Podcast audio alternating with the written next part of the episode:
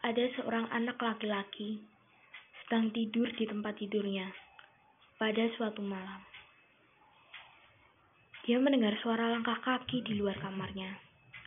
Dan karena penasaran, dia membuka mata untuk melihat apa yang terjadi. Pintunya membuka dengan perlahan, dan seorang pembunuh berjalan masuk. Bajunya penuh dengan darah, dan pria tersebut sedang membawa mayat kedua orang tuanya.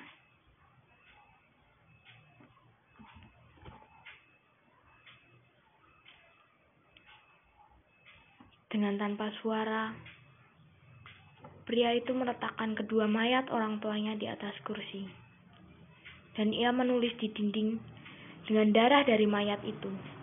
Setelah itu, dia sembunyi di bawah ranjang anak itu.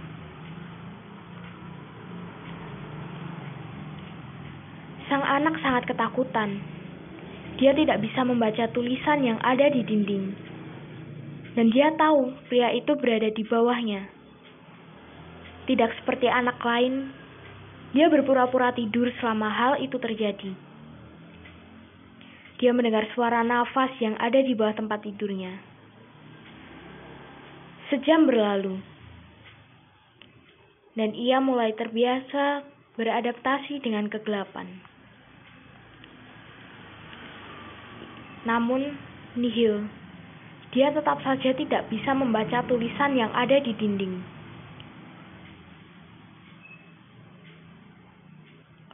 Dia sangat kaget dan ketakutan setelah akhirnya bisa membaca tulisan tersebut.